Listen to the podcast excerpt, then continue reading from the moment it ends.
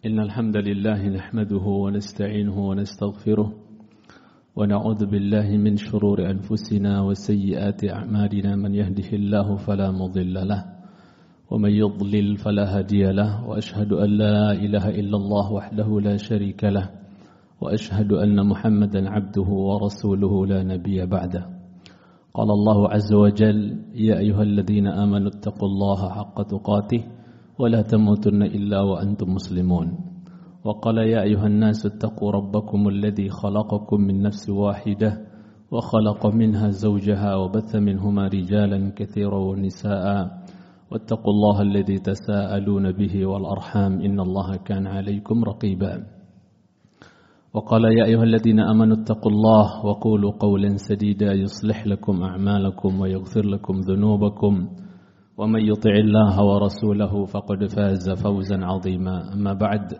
فإن أصدق الحديث كتاب الله وخير الهدي هدي محمد صلى الله عليه وسلم وشر الأمور محدثاتها فإن كل محدثة بدعة وكل بدعة ضلالة وكل ضلالة في النار أما بعد.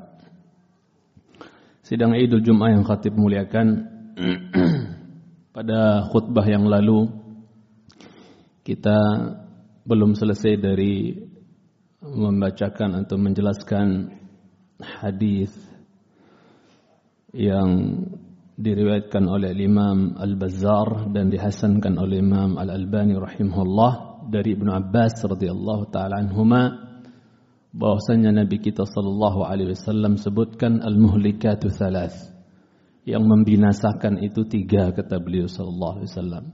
Dua sudah kita jelaskan. Yang pertama i'jabul mar'i bi nafsihi, yaitu seseorang ujub dengan dirinya sendiri, bangga dengan dirinya sendiri. Yang kedua adalah syuhun muta', yaitu kebakhilan yang diikuti, pelit. Waliyadzubillah. Adapun yang ketiga yang kita sedikit singgung adalah hawan muttaba'ah, yaitu hawa nafsu yang diikuti. Yang sidang Idul Jum'ah yang khatib cintai karena Allah Azza wa Jalla, mengikuti hawa nafsu ini adalah merupakan sababud dhalal, adalah merupakan sebab kesesatan. Orang terjerumus dalam kesesatan, di antara sebab utamanya adalah ittiba'ul hawa, yaitu mengikuti hawa nafsu. Ya, mengikuti hawa nafsu. Oleh sebab itu Rabb kita Jalla fi'ula itu sampai selevel nabi yang notabene-nya adalah maksum seperti Nabiullah Daud alaihissalam, itu Allah pesan kepada beliau agar jangan sampai mengikuti hawa nafsu. Apatah lagi posisi beliau Nabiullah Daud alaihissalam sebagai seorang raja plus nabi. Beliau adalah pemimpin, ya, punya kedudukan. Ya. Sidang Idul Jum'ah yang khatib cintai karena Allah Azza wa Jalla, dikarenakan banyak orang yang diberikan kedudukan, diberikan sultah, kepemimpinan, dia seorang raja, dia punya jabatan, kadang tidak lepas dari mengikuti hawa nafsu. Dan ini berbahaya, akan membinasakan dia, karena Nabi bilang mengikuti hawa nafsu itu muhlikat, akan membinasakan, menghancurkan. Sidang Idul Jum'ah yang khatib cintai karena Allah Azza wa Jalla. Jadi Nabiullah Daud yang kerajaan beliau la ilaha illallah, 40 tahun beliau jadi raja, setelah beliau wafat diganti oleh, maksudnya setelah itu diwariskan kerajaannya oleh putra beliau Sulaiman alaihissalam 40 tahun juga. Apa yang beliau tidak miliki, maka Allah Azza wa Jalla wanti-wanti beliau Nabiullah Daud alaihissalam di dalam firman-Nya di surah Shad ayat yang ke-26. Allah pesan kepada Daud alaihi salam, ya Daud inna ja'alnaka khalifatan fil ardi, wahai Daud sesungguhnya kami telah menjadikan engkau khalifah di muka bumi, fahkum bainan nasi bil haqq, maka berhukumlah engkau, jadilah engkau hakim, jadilah engkau pemimpin, berhukumlah engkau, letakkan hukum, undang-undang dan seterusnya, berhukum engkau di antara manusia, dalam artian di antara rakyatmu bil haq, dengan cara yang hak, dengan cara yang benar. Kemudian Allah Azza wa Jalla lanjutkan, wala tattabi'il hawa, Disuruh yang pertama berhukum dengan kebenaran, jangan dengan kebatilan, kemungkaran. Yang kedua, la tattabi'il hawa. Daud, jangan kau mengikuti hawa nafsu. Padahal beliau nabi, ya, seorang nabi, tapi tetap Allah berikan wejangan la tattabi'il hawa. Jangan kau mengikuti hawa nafsu wahai Daud alaihissalam. Kenapa? Fayudhillaka an sabilillah. Ya, maka engkau akan sesat. Ya, tersesat dari jalan Allah Azza wa Jalla. Mengikuti hawa nafsu itu akan menyesatkan engkau dari jalan Allah Tabaraka wa Ta'ala. Kerugian apa lagi yang lebih besar dibandingkan seseorang tersesat jalannya dari jalan Allah Azza wa Jalla? Enggak ada kerugian yang lebih besar melainkan tatkala seseorang tersesat dari jalan Allah, menyimpang dari jalan Allah Rabbul Izzati wal Jalal. Yang biang keroknya diantaranya adalah ittiba'ul hawa, yaitu mengikuti hawa nafsu. Ya, kalau orang yang maksum, seorang nabi saja dilarang oleh Allah, jangan ikuti hawa nafsumu. Bagaimana dengan kita? Yang kita bukan raja, bukan pula nabi. Lebih-lebih lagi, jangan kita mengikuti hawa nafsu. Sidang Idul Jum'at yang khatib cintai karena Allah Azza wa Jalla. Dan Allah berfirman, bahwasanya sekali lagi, fayudhillaka an sabilillah. Maka mengikuti hawa nafsu itu akan menyesatkan engkau dari jalan Allah Rabbul Izzati wal Jalal. Ya. Ini pelajaran bagi kita sekali lagi. Kalau Nabi yang maksum saja dilarang, bagaimana dengan kita? Sidang Idul Jum'at yang khatib cintai karena Allah Tabaraka wa Ta'ala. Kemudian mengikuti hawa nafsu atau mengikuti hawa, ya, itu subhanallah disebutkan oleh Allah Azza wa Jalla dalam surah Al-Jathiyah, dalam surah Al-Jathiyah ayat yang ke-23. Ternyata ada sebagian hamba atau manusia yang menjadikan hawa nafsu ini sebagai sesembahan dia. Apa bisikan hawa nafsunya diikuti. Oke. Ayo, mau maksiat, mau dosa, mungkar. Ayo, diikuti semua. Sudah kayak Tuhan aja itu hawa nafsu. Mau dibisikkan apa saja, mau diajak maksiat dosa apa saja, ibaratnya oleh hawa dia. Ayo. Begitu jinaknya dia dengan maksiat. Waliyatubillah. Ya. Ini sama saja menjadikan hawa nafsu itu sebagai Tuhan, sesembahan. Apa mau dia? Sami'na wa ata'na. Waliyahdubillah. Dan ini yang Allah firmankan di Al-Jathiyah sekali lagi ayat 23. Afara'aita manittakhada ilahahu hawah. Tidakkah kau melihat Muhammad orang-orang yang menjadikan hawa nafsunya sebagai Tuhan dia, sesembahan dia? Wa adallahullahu ala ilm. Dan Allah sesatkan dia karena keilmuan, kepintaran. Betapa banyak, terutama di negeri kita ini, orang-orang pintar tapi disesatkan oleh kepintarannya, waliyadzubillah. Bukan malah kepintarannya menjadikan dia, menempuh jalan petunjuk, malah dengan kepintaran dan kecerdasan dia menempuh jalan kesesatan, penyimpangan, waliyadzubillah. Bahkan menyesatkan manusia. Bukan dia saja yang sesat, tapi dia sesatkan juga manusia. Dhalla wa adhal. Dia sesat, orang juga disesatin, waliyadzubillah. Semoga kita dihindari oleh Allah Azza wa Jalla dari orang-orang yang tukang sesat seperti itu. Sidang Idul Jum'at yang khatib cintai Subhanahu wa Ta'ala. Dan banyak sekarang, banyak bermunculan manusia-manusia yang berusaha untuk menyimpangkan manusia dari jalan Allah yang lurus, dari siratal mustaqim. Ya. Kemudian oleh sebab itu sebagian salaf sidang Idul Jum'at yang khatib cintai sangat khawatir, sangat takut sekali kalau sampai mereka menjadi pengekor hawa nafsu, mengikuti hawa nafsu, hawan muttaba'ah. Sangat takut mereka, sampai sebagian di antara mereka ada yang tawaf di sekeliling Ka'bah, sambil dia berdoa kepada Allah Azza wa Jalla dengan mengatakan Allahumma qini hawa nafsi, Allahumma qini hawa nafsi, Allahumma qini hawa nafsi. Seorang salaf ini ketika dia bertawaf dan berdoa minta kepada Allah, ya Allah lindungi aku dari hawa nafsuku. Jaga aku ya Allah dari hawa nafsuku. Jaga aku ya Allah dari mengikuti dan ngekorin hawa nafsuku ya Allah. Pelihara aku, jaga aku. Ketika sebagian mendengar, lirih mendengar dia berdoa seperti itu diulang-ulang, mungkin sahabatnya mendengar, kok kamu doamu begitu terus? Lindungi aku dari apa? Hawa nafsuku, lindungi aku dari hawa nafsuku, diulang-ulang. Kenapa doamu cuman itu?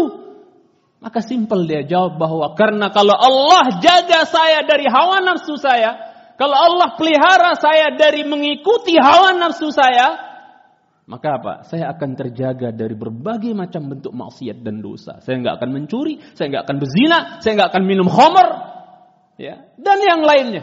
Ya, kenapa? Saya dilindungi dari hawa nafsu, dari mengikuti hawa nafsu. Sidang Idul Jum'at yang khatib cintai karena Allah tabaraka wa taala. Dan kita tahu semua bahwa ya semua maksiat dan dosa, kemungkaran, sebab utamanya adalah ittiba'ul hawa, yaitu mengikuti hawa nafsu. Kemudian tanda, faidah sedikit bahwasanya tanda seseorang ya menerima seruan, ajakan dan dakwah Nabi sallallahu alaihi wasallam.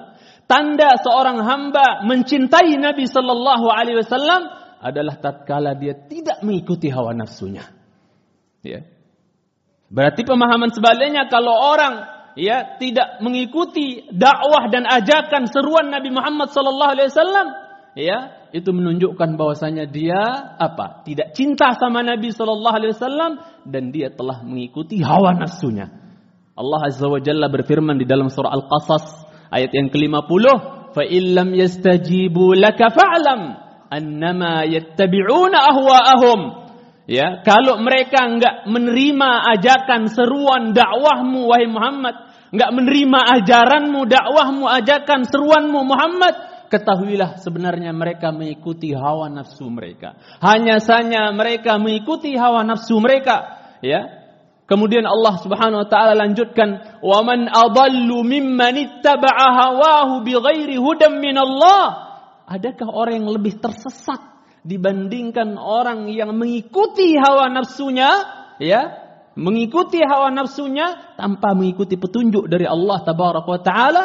Adakah orang yang lebih sesat dari yang seperti ini, yang mengikuti hawa nafsunya, ya, ngekorin hawa nafsunya? Adakah orang yang lebih sesat dari ini?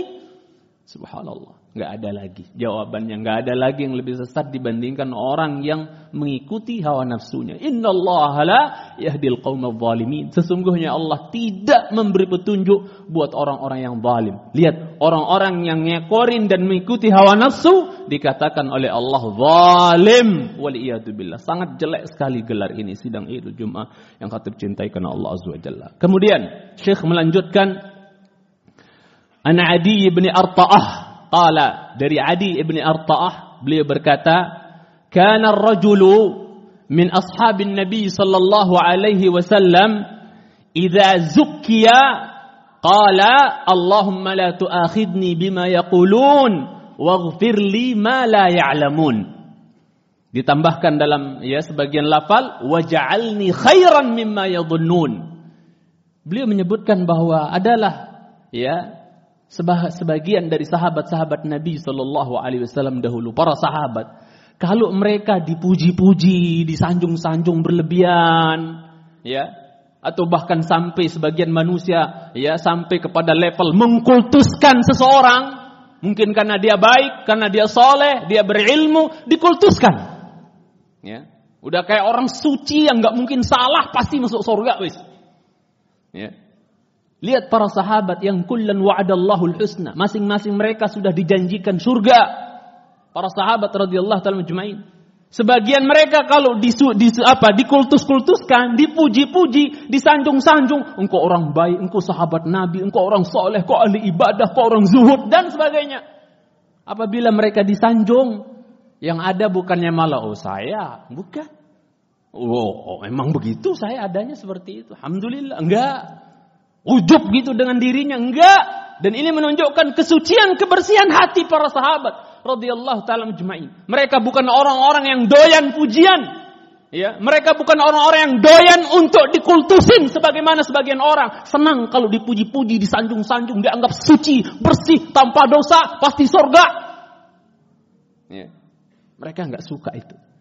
Sehingga yang keluar malah dari lisan mereka, sidang Idul Jum'ah yang khatib cintai karena Allah Azza wa Jalla, tatkala mereka dipuji-puji, disanjung-sanjung, ya Allah, jangan siksa aku dengan sebab apa yang mereka ucapkan. Jangan siksa aku ya Allah dengan sebab apa yang mereka ucapkan, pujian-pujian itu. Ya. Karena mereka takut. Ya, kalau mereka apa? Menerima pujian itu legowo, senang, takut nanti akan tumbuh dalam hati mereka ya penyakit ria, penyakit ujub, penyakit takabur, merasa wah orang lain rendah, dan seterusnya, takut mereka. Makanya mereka sampai berdoa kayak gini. Ya Allah, jangan siksa aku dengan sebab ucapan mereka yang muji-muji, nyanjung-nyanjung berlebihan, lebay kadang-kadang memuji. Sampai dikultuskan sebagian manusia itu, oh pokoknya dia udah wali sudah. Kultuskan, mereka gak suka. Padahal mereka wali-wali Allah, para sahabat, sepakat kita. Para sahabat, wali-wali Allah, kekasih-kekasih Allah. Gak mau dikultus-kultusin. Bahkan waghfirli ma la ya'lamun, ampuni aku dari apa-apa yang mereka enggak ketahui. Mereka kan melihat kita ya zahirnya saja, ya. Kebagian manusia sekarang memandang orang oh baik, soleh, takwa, wali, syekh dan seterusnya. Oh kelihatannya zahirnya. Tapi kita enggak tahu batin dia bagaimana, dia benar-benar taat kepada Allah atau malah dia pemaksiat di balik layar. Kita enggak tahu. Nahnu nahkumu bidh-dhawahir wallahu tawalla as-sarair. Kita hanya bisa menghukumi orang zahirnya saja. Rahasia dia dengan Allah. Ketika dia sendiri, gak dilihat orang. Gak dilihat jamaah. Gimana ada Allah saja yang tahu. Maka mereka gak suka untuk dipuji-puji. Disanjung-sanjung, dikultusin. Bahkan mereka mengatakan, waja'alni khairan mimma yadhunnun. Ya Allah, jadikan aku hambamu ini lebih baik dibandingkan yang mereka sangkakan. Oh, orang menyangka dia, oh soleh, baik. Ya Allah, jadikan aku lebih baik dibandingkan sangkaan mereka. Begitu mereka kaum salaf terdahulu menghadapi pujian sidang Idul Jum'ah yang dicintai. Mereka takut. Ya, karena kalau apa? Dihadapi pujian itu dengan senang, bangga, legowo, Masya Allah.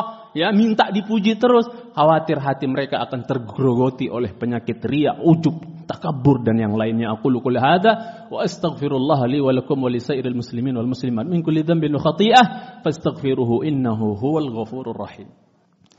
Alhamdulillah wassalatu wassalamu ala nabiyillah wa ala alihi wa sahbihi wa man ihtada bihudah ila yaumin alqah amma ba'd. Sidang Idul Jum'ah yang kami cintai karena Allah Azza wa Jalla. Oleh sebab itu sebagian salaf memesankan la taghurrannaka kathratu thana'in nasi 'alaik fa innan nasa la ya'rifuna illa zahirak. Jangan sekali-kali kau tertipu dengan banyaknya, ramenya pujian, like kalau bahasa sekarangnya itu. Jangan kau tertipu dengan banyaknya, jangan kau merasa gurur, bangga hati ya dengan banyaknya pujian-pujian yang datang kepada dirimu dari manusia. Kenapa? Karena manusia hakikatnya enggak mengenal dirimu kecuali zahirmu saja. Batinmu, hatimu, aslimu kayak gimana? Ya, mungkin enggak terbongkar di hadapan manusia di dunia. Tapi yaumil qiyamah Allah berfirman yauma tublas sarair. Di hari itu dibongkar semua rahasia. Aslinya orang ini kayak gimana? Kebongkar semua. Enggak ada yang bisa dirahasiakan di hari itu. Ya, la takhfa minkum khafiyah. Enggak ada yang samar hari itu. Enggak ada yang bisa dirahasiakan di hari itu. Sidang Idul Jum'ah yang cintai karena Allah Azza wa Jalla. Oleh sebab itu, salah di antara orang yang saleh terdahulu di kalangan salafus saleh seperti Mutarrib bin Abdullah Syakhir rahimahullah pernah mengatakan, "Ma madahani ahadun qad illa tasaghartu ala nafsi." Enggak kayak sebagian orang sekarang kalau dipuji mungkin langsung besar kepala kata orang.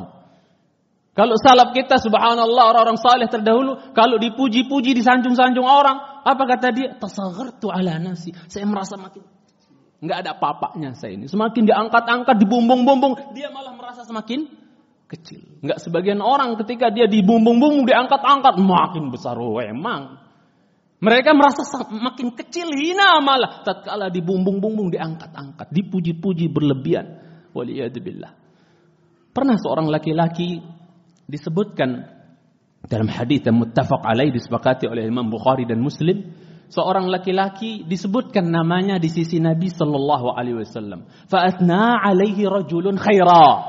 Maka ada seorang laki-laki juga di samping Nabi yang memuji-muji orang itu. Oh dia ya Rasulullah. Top, market top, pokoknya hebat dia, orang keren, orang hebat, orang baik, orang pokoknya dia, udah jangan tanya sudah ya Rasulullah. Oh dia Masya Allah, berlebihan memuji orang itu di depan Nabi SAW.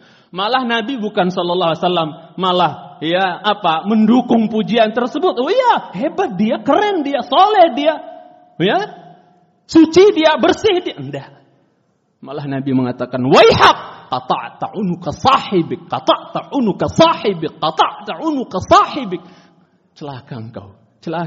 Kau telah penggal leher saudaramu sendiri dengan kau puji berlebih-lebihan. Versi Nabi muji lebih-lebihan orang itu sama saja menggal leher dia. Waliyahzubillah. Nanti kalau dia sampai tahu, tadi kamu dipuji-puji, hebat kamu dipuji-puji depan Nabi. Akhirnya ketika dia dengar, begitu ya, saya memang begitu. Sombong, ria, ujub akhirnya. Penyakit akhirnya dalam hatinya waliyahzubillah. Malah Nabi katakan, kau telah memenggal leher saudaramu sendiri. Kau potong leher saudaramu sendiri. Kau potong leher saudaramu sendiri. Maka Nabi SAW kasih solusi. In kana ahadukum madihan la mahala. Kalau memang seorang di antara kalian tuh mau enggak mau harus nyanjung gitu loh. Mau muji. Ya, pengen muji udah enggak tahan. Pengen muji ini orang. Maka apa? Kata Nabi SAW. Ahsibuhu kada kada. Ahsibu kada wa kada. Ya, aku mengira memang, aku menyangka, setahu saya memang beliau begini. Orangnya baik, soleh, baik. Setahu ana seperti itu. Jangan berlebih-lebih. Setahu ana memang beliau begitu. Perkiraan saya memang beliau orang baik dan seterusnya. Orang soleh misalnya. Orang dermawan misalnya. Ya. Kata Nabi, In kana yara annahu kadhalik. Kalau memang benar-benar dia melihat orangnya begitu. Memang orang baik, orang soleh. Ya. Sewajarnya saja memuji. Ya, wa hasibuhu Allah wa la yuzakki 'ala Allahi ahada. Dan cukup Allah yang menghisap itu orang nanti di hari akhirat. Apakah dia benar soleh atau enggak soleh, baik atau enggak baik, dermawan atau enggak baik, cukup Allah yang menghisap kelak dia di hari akhirat kelak. Ya. Dan Rasul mengatakan wala yuzakki 'ala Allahi ahada, dan tidak boleh seseorang menyanjung-nyanjung, menyuci-nyucikan dalam artian mengkultuskan, menyanjung berlebih-lebihan seseorang melebihi pujian kepada Allah, pengkultusan kepada Allah Rabbul Izzati wal Jalal. Sidang Idul Jumat khutib cintai. Khatib akhiri khutbah yang kedua ini dengan hadis Sahih Muslim, di mana Nabi kita Sallallahu Alaihi Wasallam pernah bersabda, "Idza ra'aitumul maddahin." Apabila engkau melihat orang-orang yang maddah, bukan madihin, tapi maddah. Emang profesinya suka muji orang, pokoknya. Tiap hari enggak abdol hidup kalau enggak muji orang, ibarat. Maddah, memang tukang puji untuk cari-cari muka biasanya. Ya. Apabila kau melihat ada orang yang terus memuji, suka memuji, enggak ada hari tanpa memuji, lebay berlebih-lebihan dalam memuji, fahthu fi wujuhihim turab, siramin tanah aja di mukanya orang itu, kata Nabi sallallahu alaihi wasallam. Siramin tanah di muka orang tersebut. Jangan dipahami letterlek dulu hadis ini. Apa maksudnya? Bagaimana prakteknya kalau ada orang yang sering sekali memuji. Tolong diperhatikan ini. Bukan bukan yang sesekali. Sekali, dua kali dia muji. Langsung dicuprekin tanah di mukanya. Tidak. Tapi yang memang selalu muji. Sering memuji. Tiap hari ketemu dipuji. Ada maunya mungkin. Cari muka atau ada seterusnya. Udah. Uprekin di mukanya tuh. Siramin saja di mukanya tanah. Kata Nabi SAW. Nah, maka para ulama ada khilaf, perbedaan bagaimana memahami hadis ini. Sebagian ulama mengatakan bahwasanya na'khudhu ala zahiri. Kita ambil hadis ini sesuai dengan zahirnya. Kalau orang yang banyak muji, lebay, berlebihan dalam muji, udah uperkin aja tuh tanah di mukanya. Sebagian ulama mengambil zahir hadis, sudah prakteknya tumperkin aja tuh tanah di mukanya. Sebagian ulama mengatakan bahwasanya enggak begitu maksudnya. Ya, enggak begitu maksudnya. Tapi makna hadis ini adalah apabila kau melihat orang-orang yang muji terus, maka berpalinglah dari dirinya. Maknanya adalah berpaling engkau dari dirinya. Jangan diladenin, lu tinggalin aja. Nanti kamu kena lagi penyakit ujub, sombong dan seterusnya. Udah tinggalin aja, berpaling dari dirinya. Walaupun sebagian ulama memperinci, kalau yang dipuji, sering sekali dipuji itu adalah orang yang punya kekuasaan, punya power, ya pemimpin misalnya, ya kemudian dipuji tiap hari, maka dengan dia nguperkin tanah di muka orang yang muji itu enggak akan jadi masalah buat dia. Ya, orang enggak akan berani ngelawan dia ketika dia Ketika dia lempar itu orang dengan tanah di mukanya supaya dia diam dan berhenti memuji terus. Tujuannya muji-muji terus supaya dia berhenti. Uperkin aja tuh tanah. Kalau dia orang yang punya sultah, punya power, punya dia seorang pemimpin misalnya, dipuji terus sudah. Tapi kalau orang rakyat biasa, maka tidak tepat kalau dipuji orang banyak memuji dia, kemudian dia ya, lemparkan tanah atau siramin mukanya dengan tanah, ini kurang tepat, akan jadi masalah besar, bisa berantem, bisa golok-golokan. Maka yang terbaik kita maknai hadisnya bahwa kalau orang biasa ketika dipuji terus-menerus oleh seseorang misalnya, maka apa? Berpaling saja dari dirinya. Pada pertemuan yang akan datang insyaallah kita akan bawakan bagaimana bersihnya hatinya Umar bin Khattab radhiyallahu taala anhu sebagai contoh bagi kita, ya, dari orang-orang yang baik dan suci bersih hatinya. Kita akan sampaikan pada khutbah-khutbah yang akan datang insyaallah taala. Allahumma shalli ala Muhammad wa ala ali Muhammad kama shallaita ala Ibrahim wa ala ali Ibrahim innaka Hamidum Majid wa barik ala Muhammad wa ala ali Muhammad kama barakta ala Ibrahim wa ala ali Ibrahim fil alamin innaka Hamidum Majid. Allahumma ighfir lil muslimin wal muslimat wal mu'minin wal mu'minat al ahya'i minhum wal amwat. اللهم يا مقلب القلوب ثبت قلوبنا على دينك اللهم إنا نسألك علما نافعا ورزقا طيبا وعملا متقبلا ربنا آتنا في الدنيا حسنة وفي الآخرة حسنة وقنا عذاب النار وصلى الله على محمد وعلى آله وصحبه وبارك وسلم وآخر دعوانا أن الحمد لله رب العالمين أقم الصلاة